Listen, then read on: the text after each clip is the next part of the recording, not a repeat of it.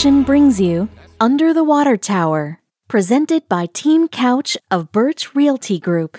And now, here are your hosts, Matt Crane and Derek Biglane. Good afternoon, Matt. Good afternoon, Derek. Today is a beautiful Thursday afternoon, a little cooler than it has been. Uh, it's been uh, some absolutely beautiful weather. Matt, we've had a lot going on since our last show. Absolutely, Derek. We're, we're going to talk more about our since our last show segment.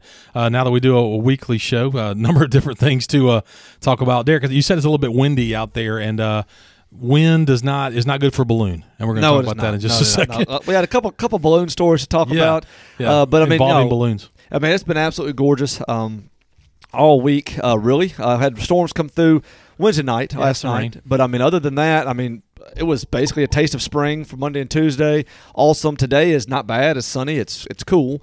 Uh, we got a little more stuff coming this weekend, and uh, you know, with the cooler weather, not necessarily quite a springtime weekend this uh, this weekend, Matt, but still a good time to go look for houses. Absolutely, Derek. It's a good time to start thinking about spring and thinking about, uh, hey, you know, maybe a little bit more curb appeal for my home or make it a little bit more attractive if we're going to sell it.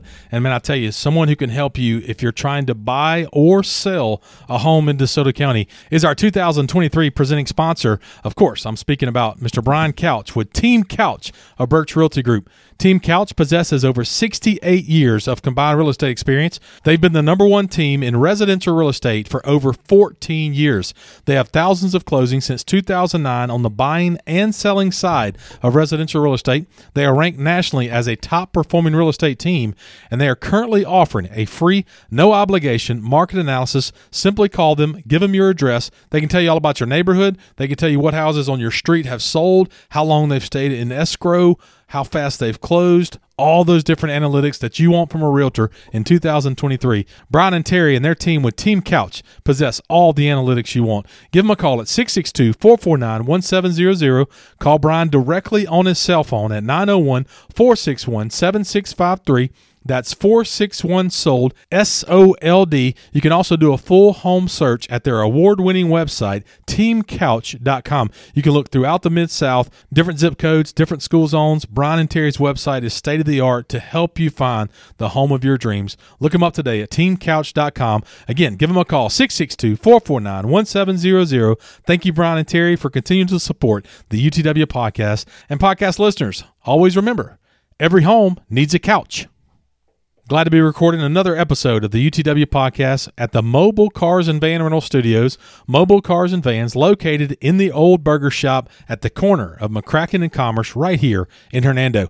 Cars, trucks, vans. If you have issues with body shops or if you're turning your car into a dealership for uh, some warranty work, uh, Derek, you and I know a nice lady who has one of my cars, and uh, she went to uh, you know for some warranty work, and they said, oh well, we can look at it in about ten days. That's the kind of stuff that's going on right now. Supply chain issues, mechanic shops, body shops having to take a little bit longer than normal, and uh, we're we're here to help you with that when it comes to any of those different uh, needs. 662-469-4555. That's 662-469-4555. If you're traveling for spring break, if you've started to travel, we have begun to book up for summer when it comes to churches. We had 10 churches call us last week, getting ready for summer, getting those plans situated for the month of June especially. Talk to your youth pastor if your child is involved in a local youth group. Now's the time to book vans so they can have affordable, quality travel and not be stuck with a charter bus, uh, you know, maybe on an inflated uh, budget for sure. 662-469-4555, mobile, cars, and vans. As I mentioned, Derek, the first part of our shows are going to be since our last show.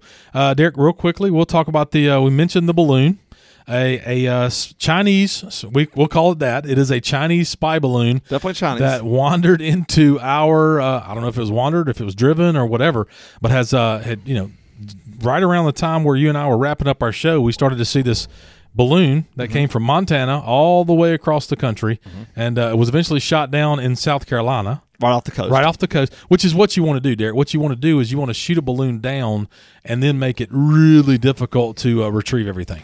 Yeah, I guess they, they got slightly lucky. It was only in 40, I think they said 47 feet of water. Forty-seven foot of water. Yeah, so I guess it could have been 4,700 feet of water. It could have been forty, yeah, or it could have been no feet of water in the middle of nowhere, Montana, and Yeah. uh, crash to the ground.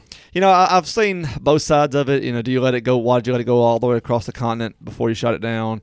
You know, was it the property? And but they said, well, we wanted to watch it because, and I, I do tend to agree with this. whatever they saw from a balloon, they already see from satellites. I mean, but not that clear. not, not maybe not that clear, but they got the whatever camouflage or the censoring things to keep it from blocked. My thing is, is that why did you have to destroy it at all?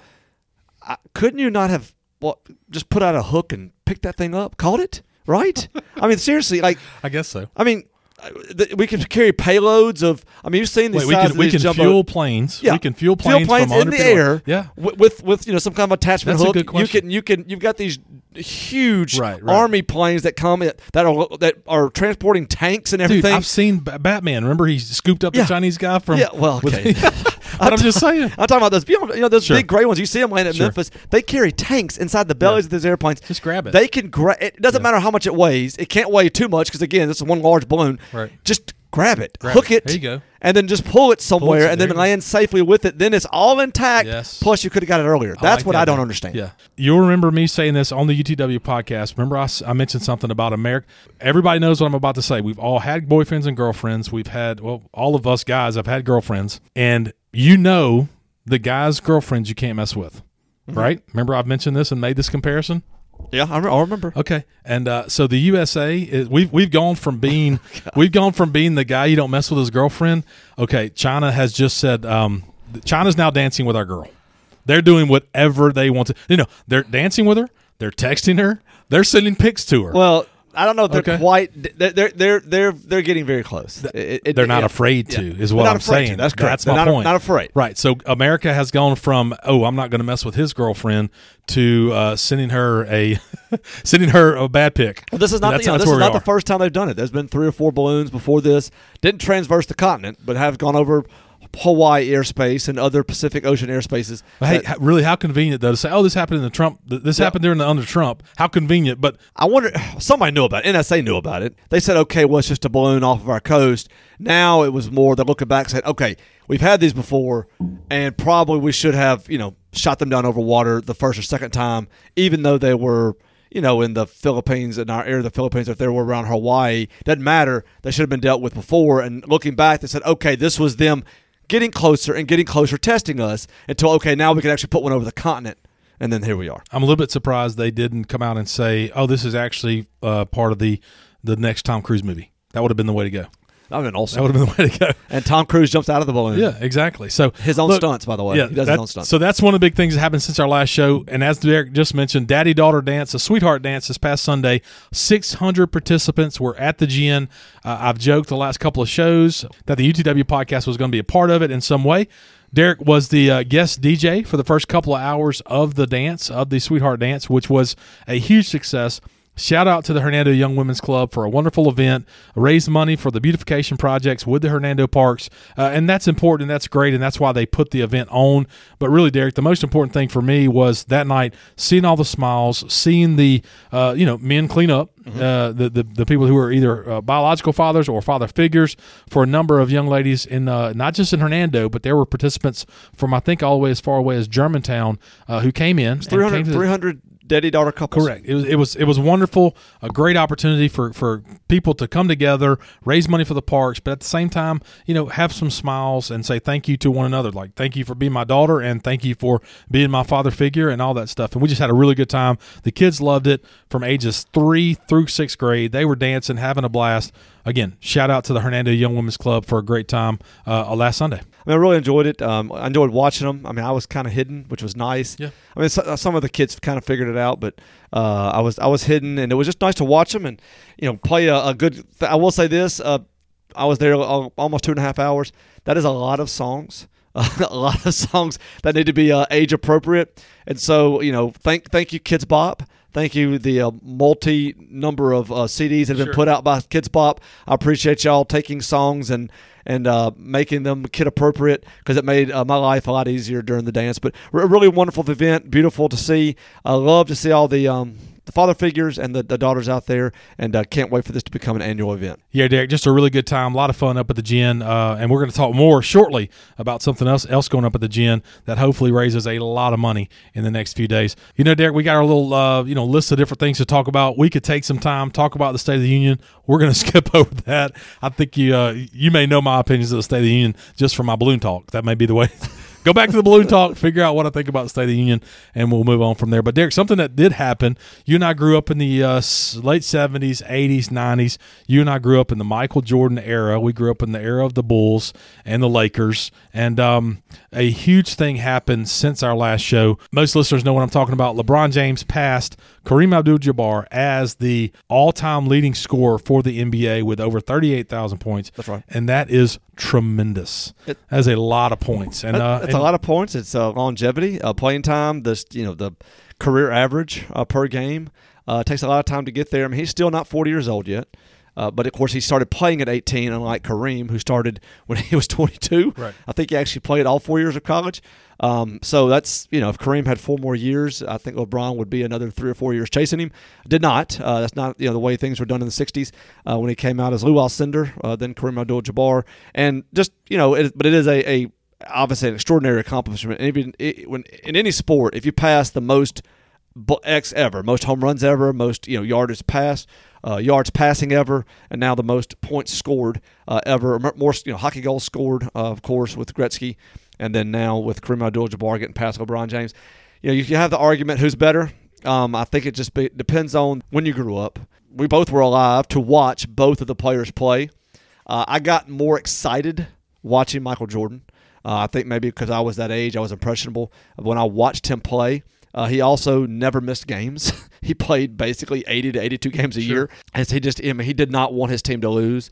Whereas you know LeBron has been playing longer because he again started at 18. Jordan started when he was 21, uh, but you know he does take breaks. This is more the modern athlete. He has he does the cryo chambers and stuff like that that Jordan should have access to. So, I mean, you could debate it back and forth. Uh, I still uh, will always say Michael Jordan, but I cannot. You know, I mean, obviously, if you have the Sure. most points scored ever, uh, he does have you know what four titles, three or four titles. Right, it's very very hard to you know one A one B type you know conversation what you're having. He's brought multiple titles to. Uh, you know, he's won multiple titles in uh, multiple franchises. I mean, he's a tremendous player, no doubt about it. And um, you know, congratulations to him. I mean, a lot of people that listen to our show are not LeBron James fans, but again, as you mentioned, if you have the most of something, Yeah. you can't take that away from somebody. And the, I think the goal right now, I think he wants to play with his son or try to. Try to. So he's going to stay in the league as long as he can for an opportunity, possibly to play with his son, who is not a one and done player. Yeah, he may come out one That's- and that's, done, uh, but he's not a one and done player. He's not good enough. I hope that he is signed for his merit and not for Well, that's- you know no. just kind of uh,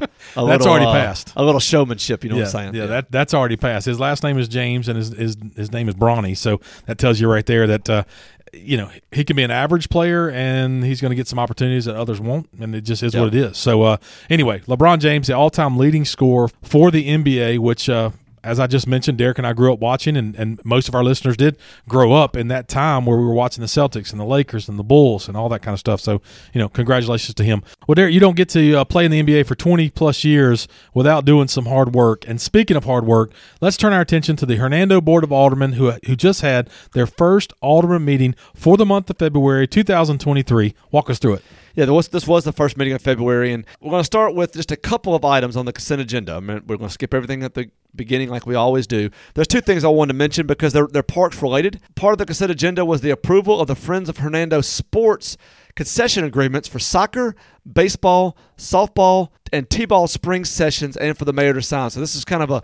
approval of the Friends of Hernando Sports. They kind of you know consolidated everything. So now they have concession stands agreements for the soccer, the baseball, softball, and t-ball for the spring seasons. Really looking forward to those seasons coming up. Derek, read me real quick. Read me the name of the organization again. It's the Friends of Hernando Sports. Okay, so if you have a child that plays in Hernando Parks in any way, shape, or form, any sport, before you go on Facebook and complain about something, go on Facebook, join their Facebook group, and ask them how you can help. Yeah. There you go. Next one, the approval for the Gale Center use free of charge. This is something new. Friends of Hernando Skates fundraiser. So let's go for Hern- Hernando Skates. Skates, is yeah. the, the skate park. So they're having a fundraiser at the Gale Center. So that's just a couple things. Want to let people know that to be looking for that fundraiser coming up. That's a t- uh, so the, those kids are going to be able to skate around the Gale Center. That's going to be a tough. That's a tough. Uh, that's a that's a tight circle. Hey, you better be ready. look, let me tell you something. If they make it all skate, if they if you could bring in your roller skates, your uh, your roller I thought that's what it would be, right? Uh, No. I don't know. I, I thought it was a skate park. I'm not even sure. So as you said, the, the Gale Center, they've got to use Yep. the Gale Center Yep. for a skating fundraiser. That's skating. Yep. That's what I'm hoping. So I'm we're hanging hoping it disco is. balls. I'm, that's what I'm hoping. Wow. I'm hoping for an all skate. um. Anyway, so That's what- a, I'm, but I'm saying the Gale Center's not very big. not That's a very quick turnaround right there. Um, so again, look for that fundraiser coming up. Now, getting to the meat of the uh, of the meeting. Uh, the first thing they did was something really nice. Uh, was they did a proclamation honoring Gene Norwood. Uh, Gene Norwood, of course, is someone who passed away. Uh, oh my God, it's over two years now.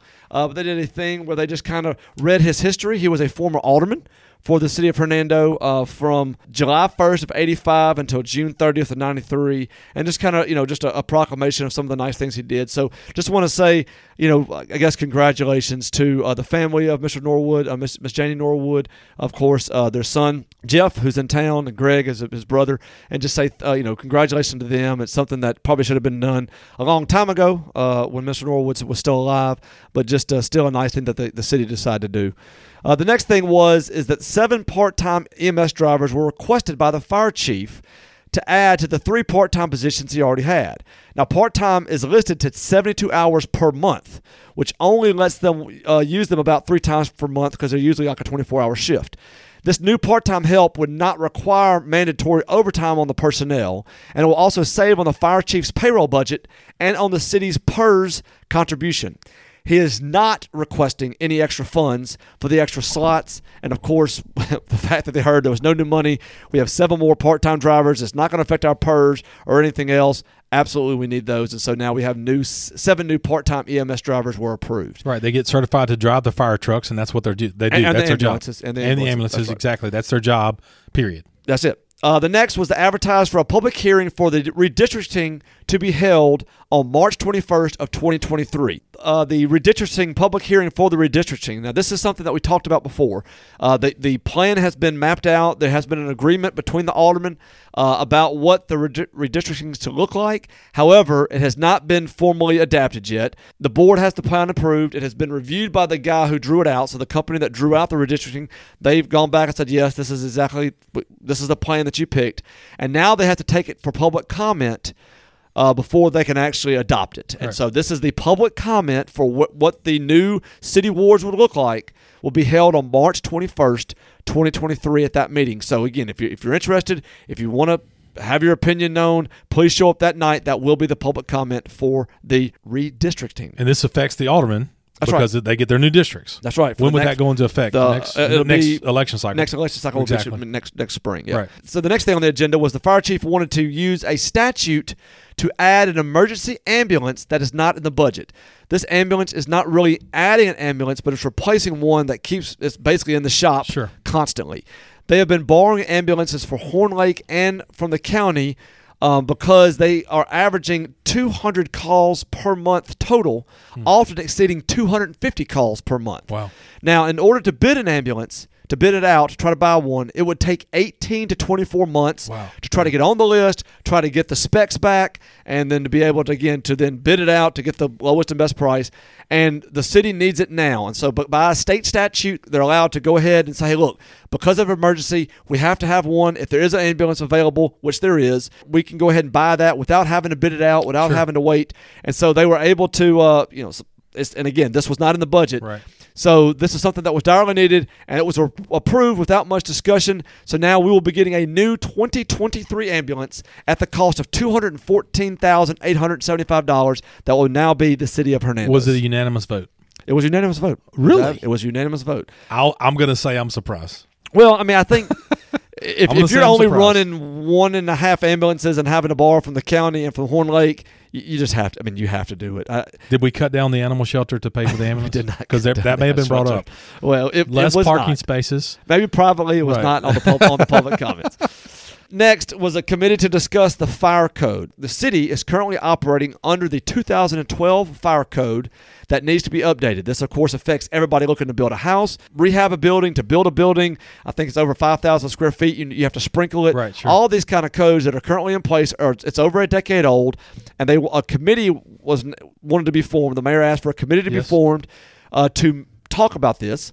Uh, the committee would be run by Austin, Okay. uh, who The is the planning uh, the commissioner. planning commissioner. It would be a public meeting every time they meet, Correct. and it would be made up of three aldermen, Austin, and then the three aldermen would look to uh, place more people on the board, probably a couple builders, probably a couple maybe insurance agents that have to do with fire codes, uh, you know, or, or you know fire the fire policies that you have on your house they're, they're going to kind of reach out to the community and find those people. The whole purpose of this is putting it together, updating the policy, and hopefully, and Austin said this, make it easier when people apply for permits. There's Bingo. a you can see it clear and, and precise what you have to do to get this your building or your house, whatever built. You and I both know of, of, of somebody over 5,000 square foot home Yep. that had to be sprinkled. Had to be sprinkled. had to be sprinkled. And and I know multiple people in the last two years. I know people that did not do business in Hernando because of that reason. Yeah.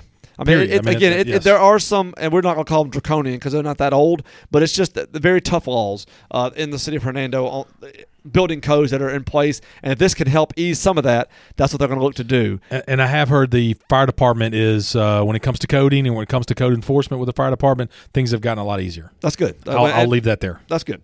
Um, now, the, the three aldermen that will be on it are uh, Alderwoman Ross, Alderman Robertson, and Alderman Wicker. were the ones that were appointed from the board.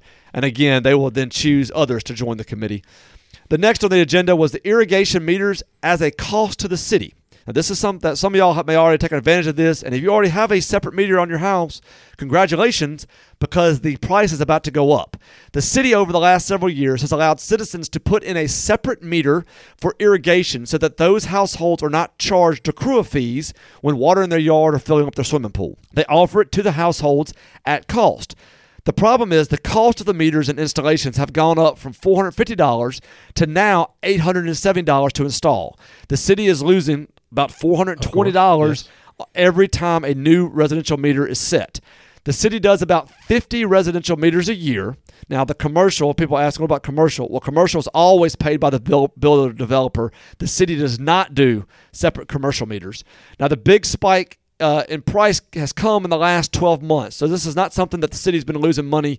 You know, so Right. basically it's 20000 a Yeah, year. they, they found it. And let's, let's They found it within the last 12 months. A motion was made to make the cost at $875. So just in case, you know, taxes or whatever, and also to allow for slightly higher increase if things go up a little bit. And then to look at this now every 12 months.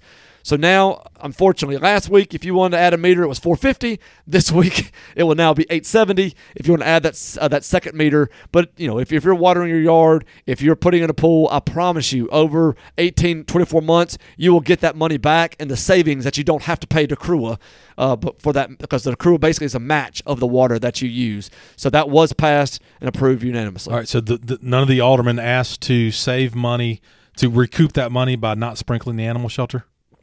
That was not not Okay, asked for. That no, was not asked okay, for. I, I didn't know. for. No. I didn't know if maybe they just said no. You know, let the let the animals burn. I mean, you know, it's all about saving money, man. That's true, but if it's over 5,000 square feet, they do have to play by their own rules. It would have to be sprinkled. The McIngvale Sidewalk Project. Uh, the McIngvale, the city has to officially approve the construction and engineering and inspection contract so it can move forward. Now, this is the project going from uh, Walgreens up to the high school Correct, on the yes. west side of the road, on the right. west side of McIngvale. They already approved the project. They already getting the 80-20 match for that project. And so now they have to uh, approve the construction engineering and inspection contract with Joe Frank Lauderdale. That was done, and it can now move forward. Right, and don't forget the YMCA now owns the Keiko's building.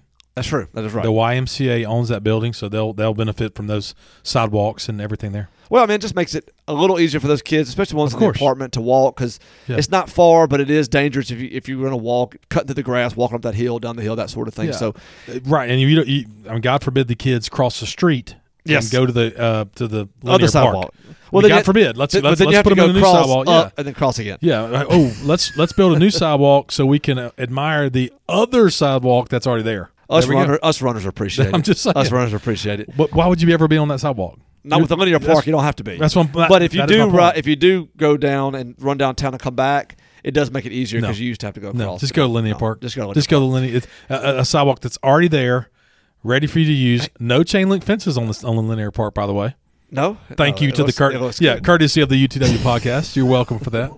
All right, the next thing on the, on the agenda, though, was the purchase of the lift station equipment from Montclair. Now, this is the lift station that sits at the south end of the subdivision.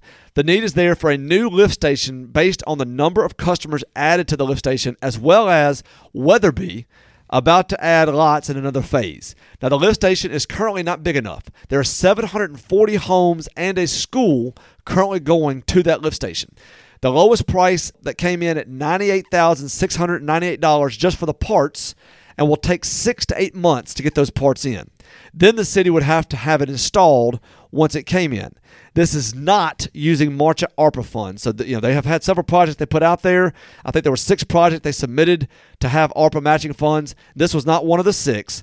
The motion was approved because we don't really have any choice. It's basically at 100% capacity before any other houses are put on, and it's going to take us eight, six to eight months to get it. Another probably a couple months to have it installed. So you could be looking not this not being ready until the first of 2024. So got to go ahead and get it ordered. They approved it unanimously. Absolutely. Hey, the lift station there. It's not a bad name for like a meathead gym. Lift The station. lift Like station. that? That's not a bad one. That's kind of cool. Lift Yeah. station. Yeah.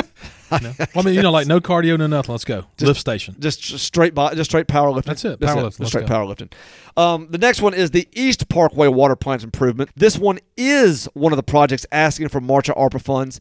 The request is to advertise for the bids for this water plant improvement on East Parkway, uh, right there. You, everybody knows what that is. It's the the uh, water tower right when you run from Commerce if you're going around to the elementary school. The city has requested 483,000 from ARPA, which should be in the budget for the project. This plant is currently running at 85 to 90 percent and ran at 100 percent last summer when we had those five or six weeks of dry weather, and the motion was approved again. This is only to advertise it, but they do expect it to come in less than the $483,000 that they've requested from ARPA. The next one is the Vaden Road paving. This is to do repairs to the industrial drive has been done before the paving could start. So right now, they've been waiting on the repairs to be done. The repairs are now fi- uh, finalizing.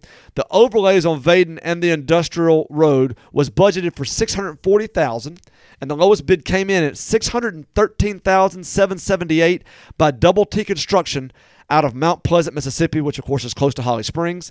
This looks to be one of the first projects done once the asphalt plants reopen here in the next month or so.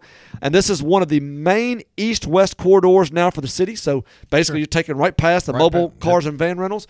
You go up here, you take a right uh, on Vaden, and it's going to take you, wrap you around basically all the way to The track. uh, the track uh, over there uh, to the school board, and then back over to Commerce and 51. So people and use it is that. a mess.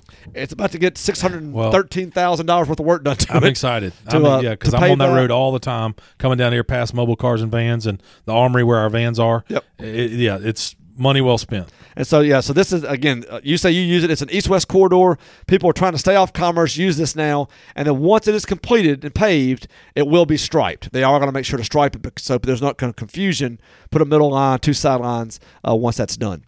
Uh, the next thing is the pedestrian and bicycle improvements on Mount Pleasant Road.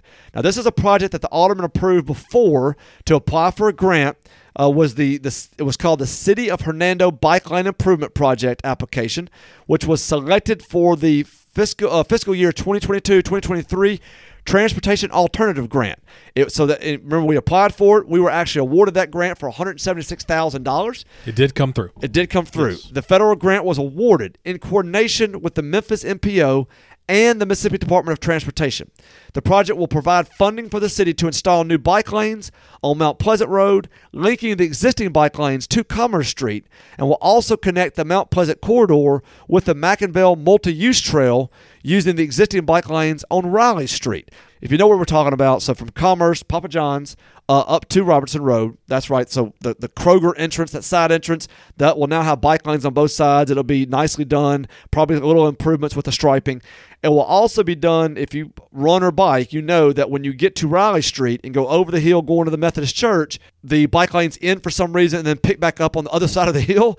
And so it'll actually put lanes over that hill now to make that safer so cars don't have to dodge coming over that hill. And then, of course, if you go down Riley Street, they'll be striped to take you to the pedestrian bridge and then to McIngvale Road to get on the linear part there. So a connector for all parts for $176,000, a huge grant received for the city of uh, Hernando. And uh, again, as somebody that uses those, really looking forward to getting those put in. And as somebody who doesn't use those, I could care less. You could care less. So right now, I could care less. I need to get back out there and do more stuff. Is that a Gia Matheny project? Did she probably write that grant? Yeah, yeah. She, she wrote the grant that was brought to the alderman to approve to submit for, and it was done. Quick question: Do these bike lanes? Does this grant help not blocking off for five Ks? Oh my god, it's unbelievable! it is unbelievable. every it, it seems run- like the every runners Saturday. will use them, But Man. no, they'll, they'll still be blocked. Every They'll blocked Saturday, I have somewhere to be or go or whatever. It's like, oh my gosh, here we go, five k, 5K. five k, ten k. Uh, it's about to be 5K weather coming up. Oh, man. It's almost 5K season starting into March. Yeah, it's pay, coming up. Pay attention to the 5K cycle in Hernando because if you need to go run get something at Kroger from where we live, you're screwed. No. you're done. It's a two hour block off, and they're waiting for the ladies that are wearing the tutus that are walking an you know an hour and 45 minute 5K. Oh man. But we appreciate them coming out and supporting those 5Ks. That's wonderful. Hey, hey, we- look, Shout out to them hey, because they're the last ones every time. they're the last It's ones over. every time. They're, they're paying their money. They're getting their T-shirt and they're walking. Shouldn't they allow like if, if if you see the women quarter mile down the road, shouldn't they let you going around like hey let's open this up like you going past going through just stay in, stay in the bike lane. stay in the bike lane. Yeah. Anyway.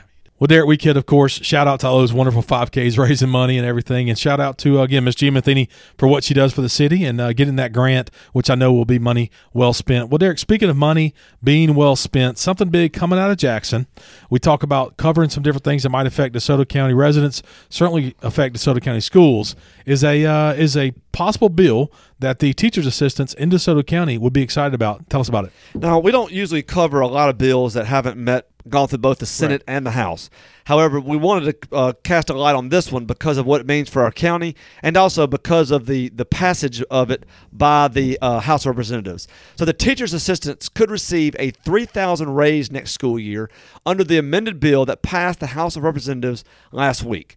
Teachers' assistants in Mississippi currently have a minimum salary of seventeen thousand dollars. So, this is a a, a job where you're in the classrooms pretty much all day long and you're making $17,000 a year. The full time employees can receive a local supplement from their district to bolster their salaries, but the Mississippi Department of Education does not track the size of these supplements for teachers' assistants. Now, Representative Richard Bennett, who is a Republican from Long Beach, chair of the House uh, Education Committee, introduced the raise as an amendment to his bill that prohibits districts from decreasing their local supplements when the state provides a raise.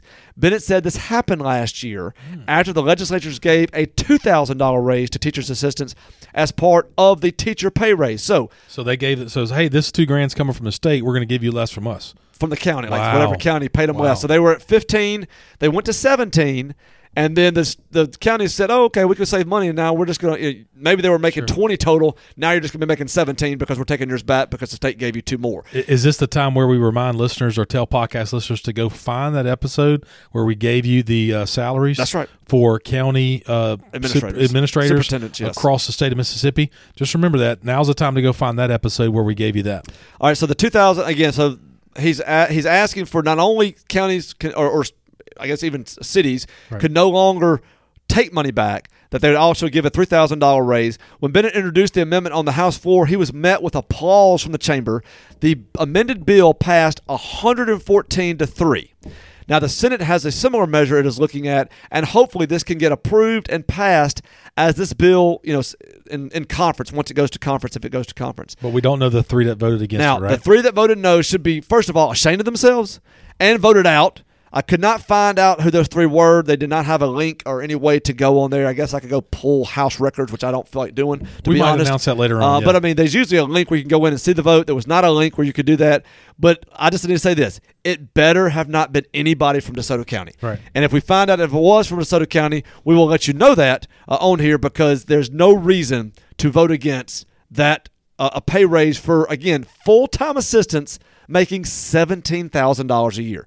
Uh, and any county that reduces their part to assistance because the state increased theirs should also be ashamed. Again, that is just my opinion, but this bill needs to pass. Thanks, Derek. As we've mentioned before, we're going to kind of let you know about different bills happening in the state of Mississippi down in Jackson. Remember, they they meet basically the first 90 days or so of the year down in Jackson, the Golden Dome down there, and uh, that's what they do. New bills, new legislature, and uh, we're going to keep you up to speed on different things like that. If you listen to our show in the past, you know Derek and I like to let people know how the things going on in Jackson affect us here in DeSoto County, especially right here under the water tower. So look for those to continue throughout the month of February and March. And Derek, speaking of things continuing, now's an opportunity to speak about the continued wonderful treatment of their patients at the official dentist of the UTW podcast, DeSoto Family Dental Care.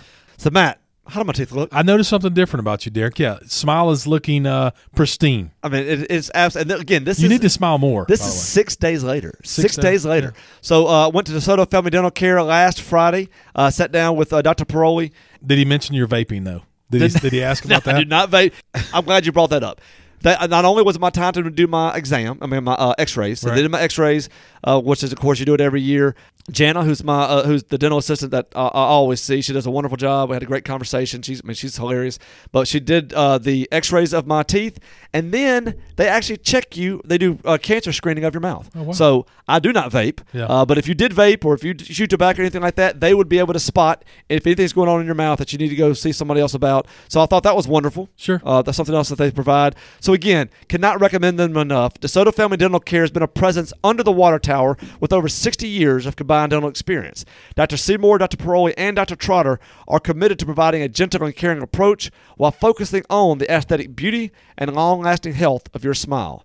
The practice is open Monday through Friday, providing hygiene appointments and general dentistry, including implants and implant-supported dentures, as well as Invisalign. DFDC makes use of modern technology such as digital scanning, intraoral cameras, digital x-rays, and autoclave sterilization. Their office is designed to provide a safe, comfortable, and relaxing atmosphere for their patients. Visit their office today to see the difference and give them a call at 662 429 5239. Again, 662 429 5239. just a wonderful business, Derek. They've been around for so so long, and uh, just do a wonderful job. Continue to uh, add new things to their business, ways to take care of patients, and as you mentioned, that cancer screening is uh you know really really neat. That's a great thing that they do because when it's all said and done, they want their patients to uh, be successful and tell everybody uh, about DeSoto Family Dental Care. Moving on, Derek, to our monthly segment now, the DeSoto County Fact of the Month, brought to us each and every month by the DeSoto County Museum, located on Commerce Street. Rob Long and his staff would love to show you all around the DeSoto County Museum, open 9 to 5, Tuesday through Saturday, right here in Hernando. That's 9 to 5, Tuesday through Saturday. Get by the DeSoto County Museum soon to see all the exhibits, all the uh, different memorabilia from this wonderful city we call home, Hernando, Mississippi. Well, Derek, tell us all about this month's Fact of the Month. Well, Matt, last week we had a uh, pretty decent ice storm. Uh, the kids got to miss four days of school. Four days. Four days of school for an ice storm. Uh, and so Rob Long kind of re- reached back and sent us this fact based on that ice storm from last week. While again, it was bad for some. There were some trees down. I mean, I know Mount Pleasant was shut down pretty much all day one day. Uh, again, kids were out of school. Some people didn't have power for three or four days. So what we had last week was not close to what happened almost 29 years ago to the week. On February 11th, 1994, one of the most notorious winter weather events in the Mid South history occurred Ice Storm 1994. 94. Ask anyone who lived here at the time, and you can bet they have a story for you. Here's what happened it had been a very warm with the above average temperatures several days leading up to the event. On Wednesday, February 9th, that is today that we're actually recording this, so 29 years ago today, the temperature was 70 degrees at midnight. Then a potent Arctic front moved through the area and dropped the temperatures into the 30s by late morning and then into the 20s that evening. That cold air arrived just as a surge of warm, moist air from the Gulf of Mexico stretched from northeastern Texas through central Arkansas, West Tennessee, and into central Kentucky.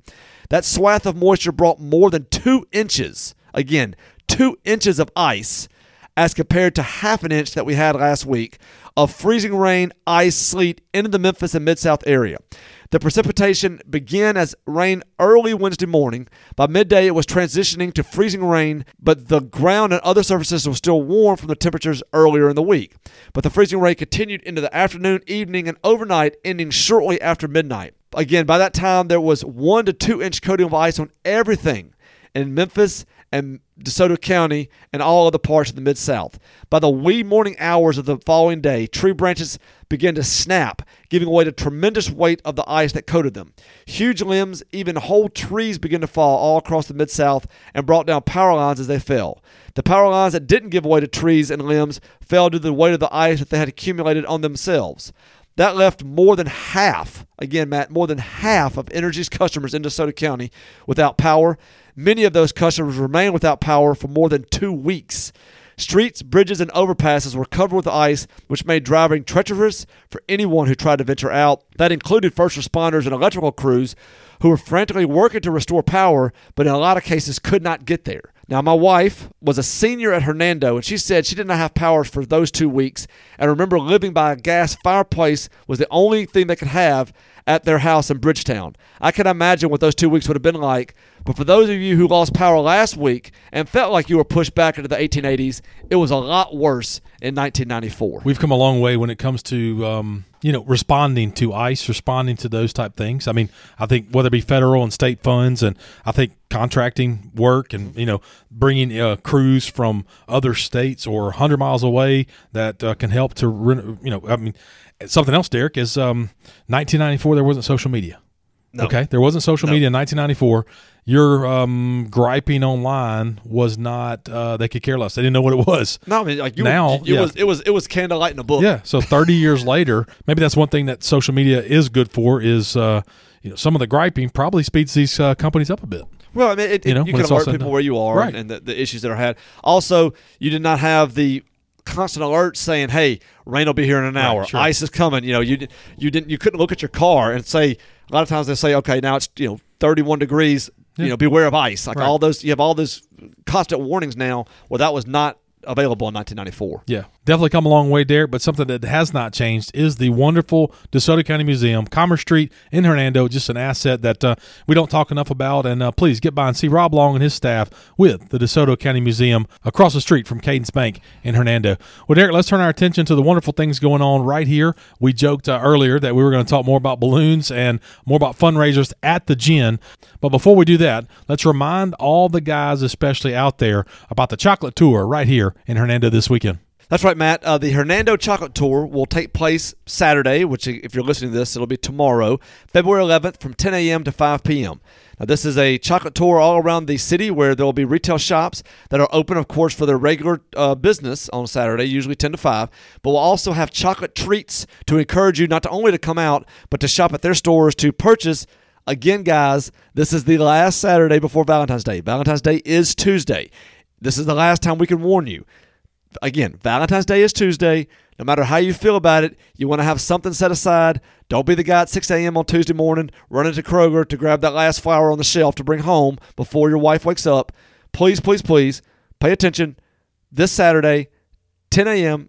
to 5 p.m., you can go to shop at Von Bon Gift Shop, Cynthia's Boutique, Commerce Street Market, Hernando Flower Shop, J Mod Boutique, LG Trend Boutique, Sad Alley Gifts, Social and Saint, SoCo Hernando, the Pink Xenia, the Bunker Boutique, the Square Cupboard, and be sure to also visit the bakeries, restaurants, and any kind of gourmet grab and goes stores around town. They will be celebrating with some type of chocolate. So if you're into it, you can get at least 12 stores that will have some type of chocolate for you to sample on as you're doing your shopping. So just a great thing that they're doing. Saturday is going to be cold, but it is going to be uh, should be pretty. I think 48's the high, but it's supposed to be sunny.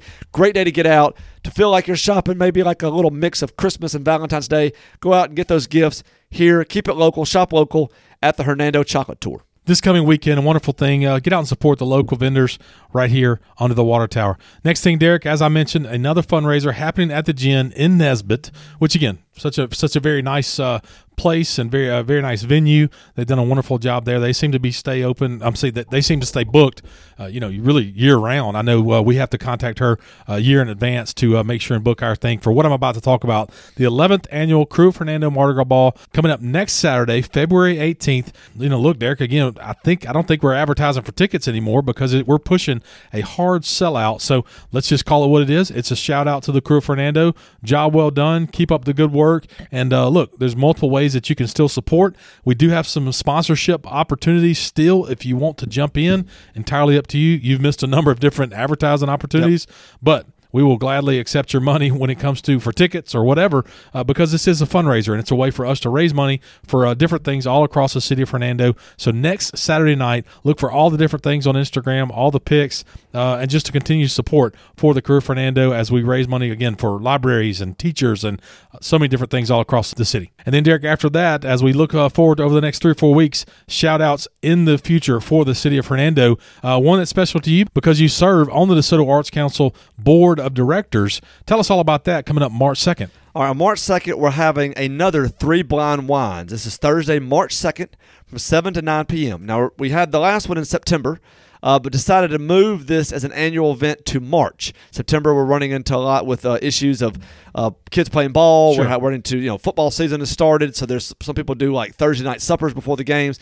Other things just so busy in the fall. We decided to move it to March, and so the next one will be Thursday, March 2nd, from 7 to 9 p.m. Now tickets are forty dollars a team for members, forty-five dollars a team for non-members, plus the purchase of three bottles of wine. This is how it works briefly. So you would buy you, you and your team, you pay your $40, 45 dollars. It's you know uh, it could be a team of two, it could be a husband and wife, it could be boyfriend girlfriend, it could be any kind of other couple, it could be anything like that. Two team members can Two people. Two people. Two podcast hosts. There we go. Two podcast hosts. uh, you buy three bottles of wine. One bo- two bottles will be sampled. Speaking of that, Derek, have you noticed there's a lot of podcasts around There are a lot of podcasts. There, are, there. I mean, the the podcast community of Hernando is growing.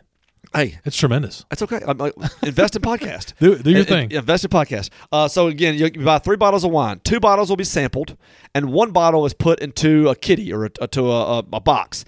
The whoever um you know whatever wine is chosen that night as the best tasting wine. So they're all covered up. They're blind. They're all wrapped. You can't see what you're drinking. You just put it. You you'll get a little token and then or a little cork and whatever uh, you think is the best wine. You drop your cork in there. The wine that has the most number of corks will be deemed the winner.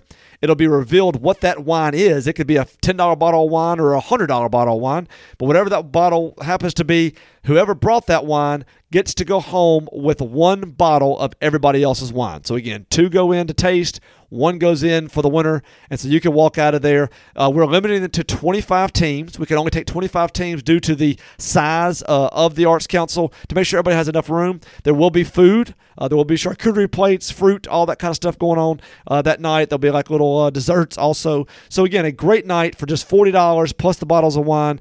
Um, the what you do is you contact, go to the uh, DeSoto Arts Council website. You can buy your ticket online there. It will tell you the uh, wine stores that are participating.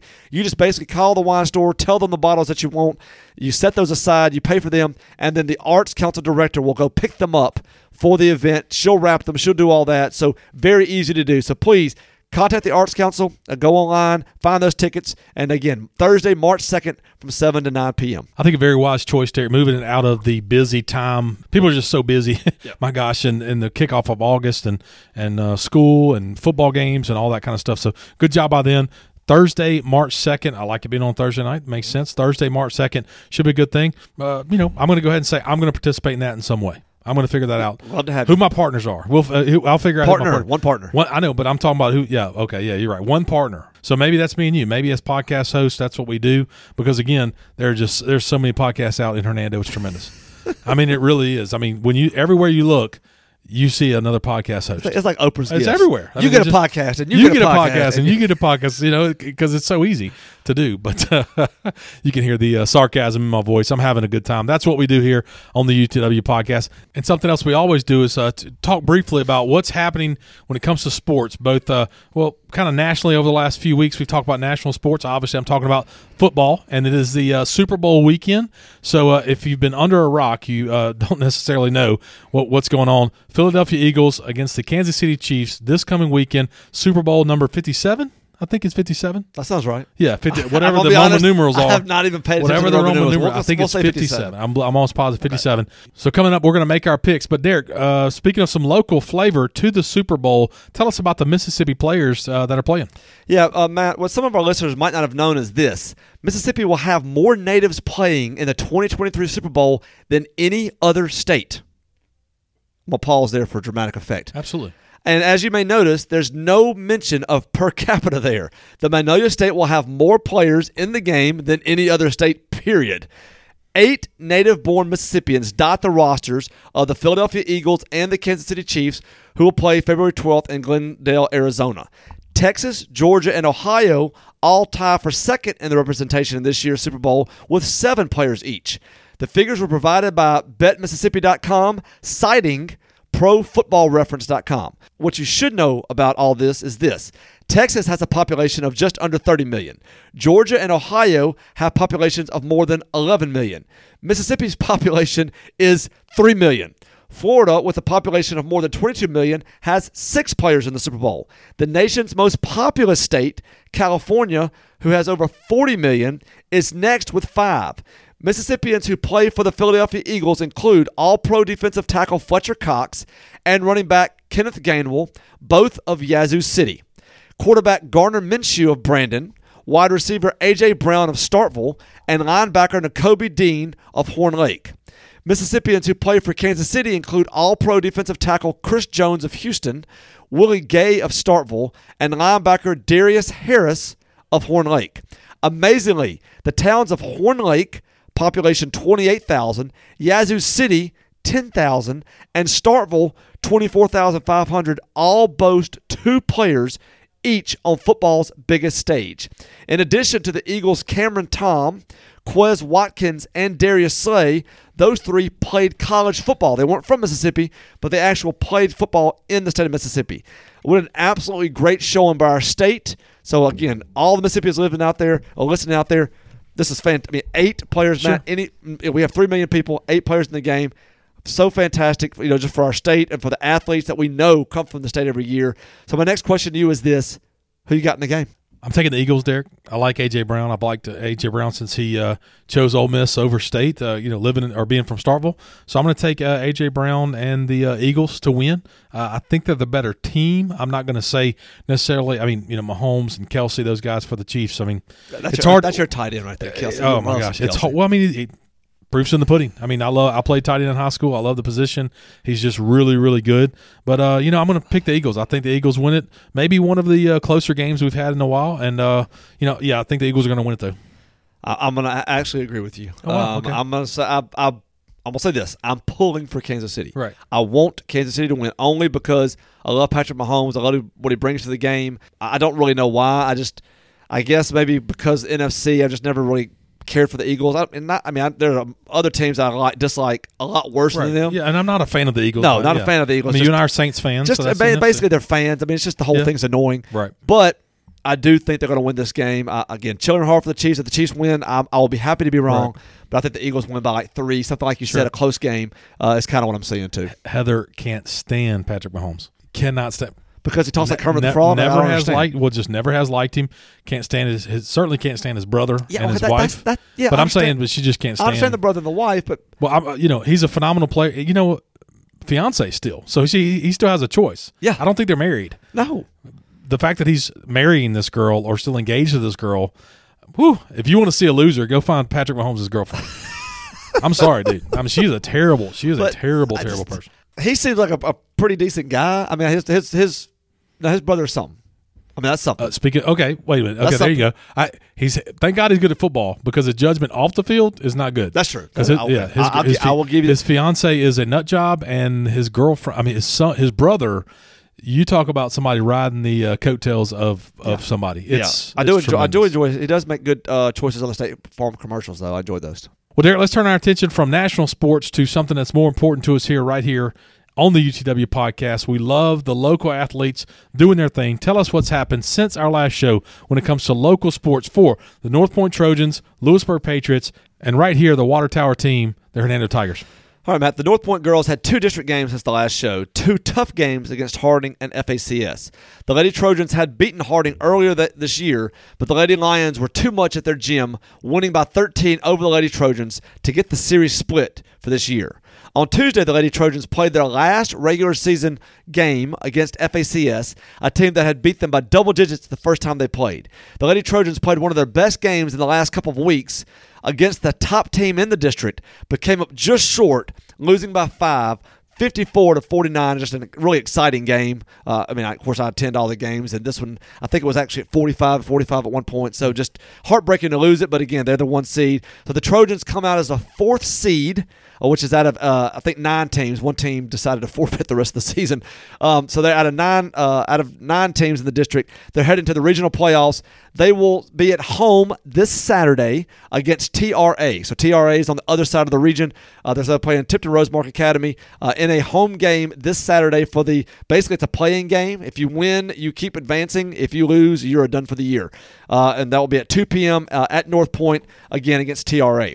The North Point boys also played at Harding and FACS, and the boys, uh, along with another game in the middle uh, against Margolin Hebrew. The boys have been coming together lately and played a Harding team first that beat them the last time at North Point. The Trojans led 36 to 31 going into the final quarter, but could not hold off the Lions, losing a heartbreaker on a last second shot 58 to 57. The boys then played against Margolin Hebrew. The girls team for the Jewish school forfeited again the rest of their season, which I just mentioned, and the boys get an easy 70 to 31 win. On Tuesday, they hope to use the Margolin Hebrew game to give them momentum going into the game against defending champion and current top seed FACS. The boys play their best game all year and come back from 13 points down at halftime to win 58 to 54. A huge win on the final night for the boys and gives them a two-game winning streak going into the regional tournament as a 5 seed. Now they're a 5 seed which means they will have to go on the road Saturday night to Jackson Christian. Again, a Saturday night, 7 p.m. game at Jackson Christian in Jackson, Tennessee. Again, this is a 4 5 playing game. They have to win in order to advance. If they lose, they are done for the season. Now moving down to the Lady Patriots. Before the start of their side of the district tournament, the Lady Patriots announced that they took the interim tag off of Coach Kristen Coleman's title and made her the head basketball coach. It has been a tough year for all the Patriots with the loss of their basketball coach before the season started, who coached both the girls and the boys team. And all Coach Coleman has done is lead the Lady Patriots to a 17 and 10 record, only their third winning season in school history, with first time wins over DeSoto Central and Olive Branch. So we want to say congratulations to Coach Coleman. She has earned the title of head coach. The Lady Patriots were the three seed heading into the district tournament, playing two seed DeSoto Central. Unfortunately for the Lady Patriots, they were not able to beat DeSoto Central the second time this year and fall 45 to 30 to the Lady Jags. They will now play in the consolation game Friday night against Olive Branch, who lost to Center Hill. The winner of that game will be the three seed for the playoffs, and the loser will be done for the year. So we say good luck to the Lady Patriots on making the playoffs. Again, as a reminder, uh, each uh, each district in public school basketball, there's four teams. They play basically a, a a tournament among those four teams. The top three make the playoffs, the one seed getting a bye, and the two and three seeds, the two gets a home game, and the three seed has to go on the road, and the four seed is sent home. So this is uh, the case for all of the four teams that we'll be talking about. Next, as with the girls, the lady the, the Patriot boys also removed the interim title from coach Zach Jorgensen, making him the head coach of the boys team. Jorgensen has led the Patriots to an outstanding 20 and 5 record four and two in district. And so again, he took over in a, in a, terrible situation, became the boys' only coach, and led them to 20 and five. So he has now been awarded the head coaching position. Congrats to him on a job well done and a new title well earned. They also faced number three seed DeSoto Central in the first round of the district tournament on Tuesday, but also played a DeSoto Central team who was putting putting it together and defeated the Patriots 76 to 60. The Patriots will now face Center Hill in the consolation game, needing a win to get the third seed in the playoffs. Good luck, and let's make it a Patriot sweep for that final playoff spot Friday night. Now, the Hernando girls. The Hernando girls and boys had two games since our last show. The first being a really cool matchup.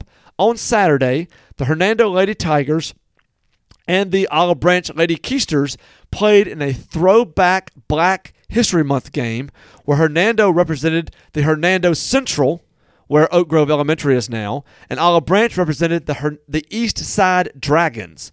The girls get one of their best wins all year, winning an exciting game by one point over Olive Branch, 52 to 51, on a great win for their last regular season game.